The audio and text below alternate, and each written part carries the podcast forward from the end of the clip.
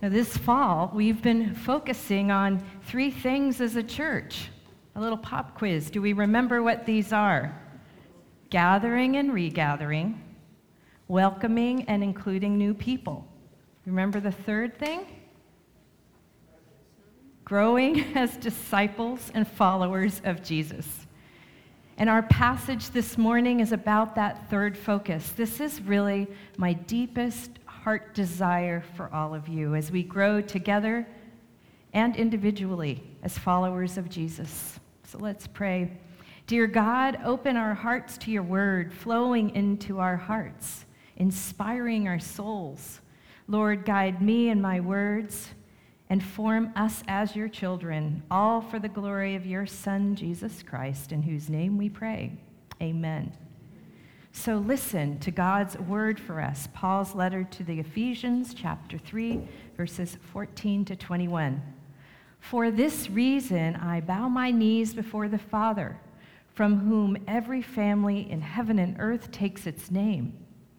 I pray that according to the riches of his glory, he may grant that you may be strengthened in your inner being with power through his Spirit, and that Christ may dwell in your hearts through faith, as you are being rooted and grounded in love.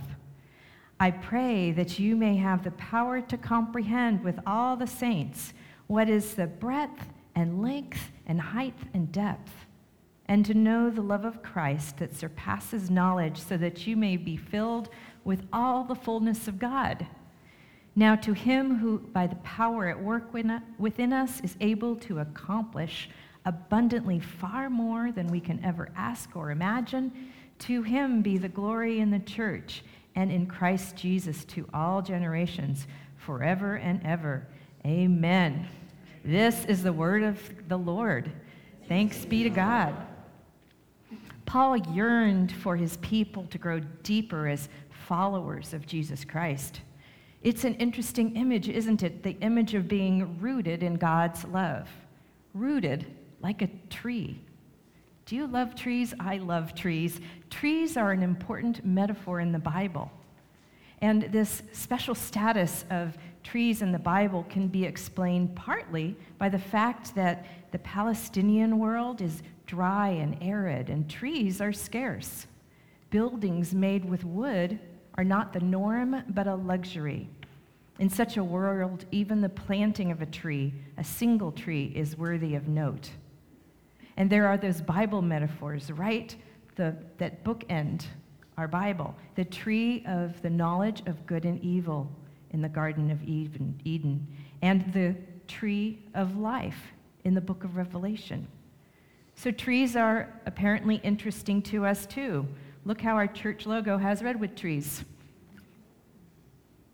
And I was just in Scottsdale, Arizona, at a retreat center. I was learning about mediation of conflict in organizations. Don't worry, other churches, not ours. And I was thinking a lot, I was learning a lot, and I was thinking about how we go deeper, deeper to understand what goes on beneath human needs that are present on the surface. You know, Arizona is also a very arid land where trees are scarce. And here was a beautiful tree that I found. Do you see that swing? It was a wonderful swing. I had to stand on it. And maybe you don't see that sign in the corner, but here's a slide that shows you. Peace and good is what it says on the tree, which is a Franciscan blessing. But what we see above the surface, that's only part of the story for us and for trees. A tree like this isn't established overnight, it takes years, and what lies beneath is critical to the tree's viability its root system, its access to water and nutrients. The roots also keep the tree stable in wind. So here's a tree with its roots exposed. We usually don't see roots like this. And this is the same thing about being a disciple, about being formed. It takes years of being planted in God's love, and much that happens is an inner work like we might find in a root system. Paul says we're formed by love. through every part of our formation, through every stage, God is rooting for us. God is rooting us.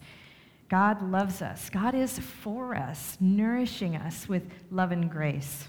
We are rooted and grounded in love, knowing the love of Christ is at the heart of our spiritual formation. So let's go a little deeper in this metaphor of roots. If we think about a root system, it serves a couple of purposes. It provides a means to connect to nourishment. It also strengthens, strengthens the tree, but in ways we can't see. And then it flows into growth that we might see in the canopy of the tree's leaves. A tree, though, doesn't find its own good nutrients and water. Those are provided by a loving creator working through soil and water, light and air. And it might seem like an odd metaphor for people, right? After all, trees don't move and engage like people except in Disney stories. But I believe that it can teach us a bit about our spiritual formation to go a little deeper into this metaphor. So, what does it mean to be rooted in God's love? First, it's knowing that we have an integrated inner being. And secondly, we have to surrender we are a tree. We are people that surrender to God's love. And then from here, we respond to the flow of God's love the breadth and length, height and depth. But first thing, to be rooted in God's love is knowing that we're designed to have this integrated inner being. Our inner life is important, and knowing ourselves in that inner life is crucial. Thomas Merton said, there is only one problem on which all my existence, my peace, my happiness depend to discover myself in discovering God. If I find Him, I will find myself. And if I find my true self, I will find Him. Being formed in our inner being is a journey of self awareness. Sometimes we might balk at the idea that knowing ourselves is an important part of our spiritual formation. We might reject it as superficial self help. But the Holy Spirit is an agent of truth and revelation for each of us. And if we think about it a little more, it makes sense, right? There's no getting out of our own way. There's no avoiding the lens of our own experiences, of what we know and what we experience in our emotions. We have to know those emotions before we can know God's love to the fullest. Our thoughts and our emotions are part of our human nature, and we're invited to love God in the wholeness of all that makes us human. What did Jesus say was the most important thing about being in love and connected to God? The greatest commandment? You know that familiar commandment. Jesus taught that discipleship requirement. It's found in Deuteronomy, it's shared in all the Gospels. You shall love the Lord your God with all your heart with all your soul and with all your might. Why don't we repeat it together? The Lord is our God, the Lord is one. You shall love the Lord your God with all your heart, with all your soul, and with all your might. That's what it means to be an integrated inner being connected to God's love. Let's look at those elements of heart, soul, and might as Jesus and his disciples might have, how they would have understood those words in Hebrew. Heart. Heart was considered the source of your thinking and your will, which seems surprising to us, but think about it this way. When you think of something delightful or scary, where might you feel a reaction in your heart beating faster? It's this idea of integrating your mind and your will and your reactions together in your heart. That was how the ancient people thought of it. And soul was understood to be the source of your life, your life's essence of being alive. But this idea of might, this part is really interesting. The Hebrew word in Deuteronomy isn't that common word for strength or effort. The Hebrew word used for might is often in most likely used as an adverb. You might translate it as very. So you might imagine loving the Lord your God with all your veriness.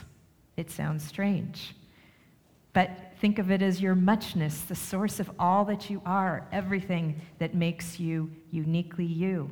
You aren't loving God out of some strength or personal power, but out of the substance of who you are, your emotions, your feelings, your temperament, the fullness of your personality, your quirks, your beauty, your scars, your brokenness. Being rooted in God's love means being aware of your inner self, how it comes together heart, soul, and all the substance of you. So it's worth some work in your lives. And sometimes integration and self awareness is painful. I know this. After I came to faith in Jesus and I began to grow spiritually, as I began to serve in the church, I encountered some obstacles that confused me a mix of reactions, emotions, and yearnings, things that surprised me. And what we discover when we go deeper is that there's a hidden, broken self that we don't always acknowledge tied to our emotions, often linked to sin or shame. We learn that to go deeper, I learned that to grow deeper, I had to let God's light shine into all that was deep within me. So, how do we get to that place of examining our emotions? Sometimes crisis will bring us to examine them, a surrendering. And in human life, the human condition, there's always going to be a crisis, sooner or later. Spiritual hunger and emotional thirst and pain, they're a good sign that something is happening in our soul, in our inner being. So I ask you to consider what pains you, what worries you, what do you yearn for? We're rooted into God's love through our complicated inner being. This is something that we have to understand because we are rooted to God's love and we're invited to surrender to that love in our times of suffering. To be human is to love and to suffer. Franciscan Richard Rohr wrote about the power of suffering I read this this week and it struck me how powerful it was. This is what he said Love is what we long for and were created for. In fact, love is what we are as an outpouring from God. But suffering often seems to be our opening to that need, that desire, and that identity. Love and suffering are the main portals that open the mind space and heart space Either can come first, breaking us into breadth and depth and communion.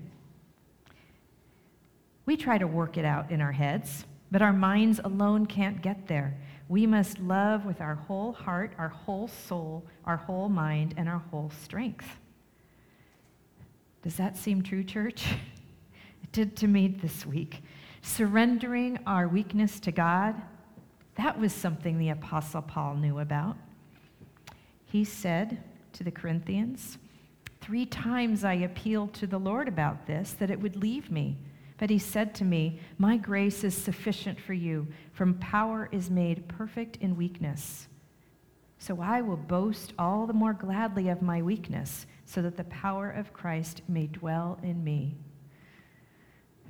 Amen. You know, people usually seek power and self sufficiency to a avoid suffering, to feel secure.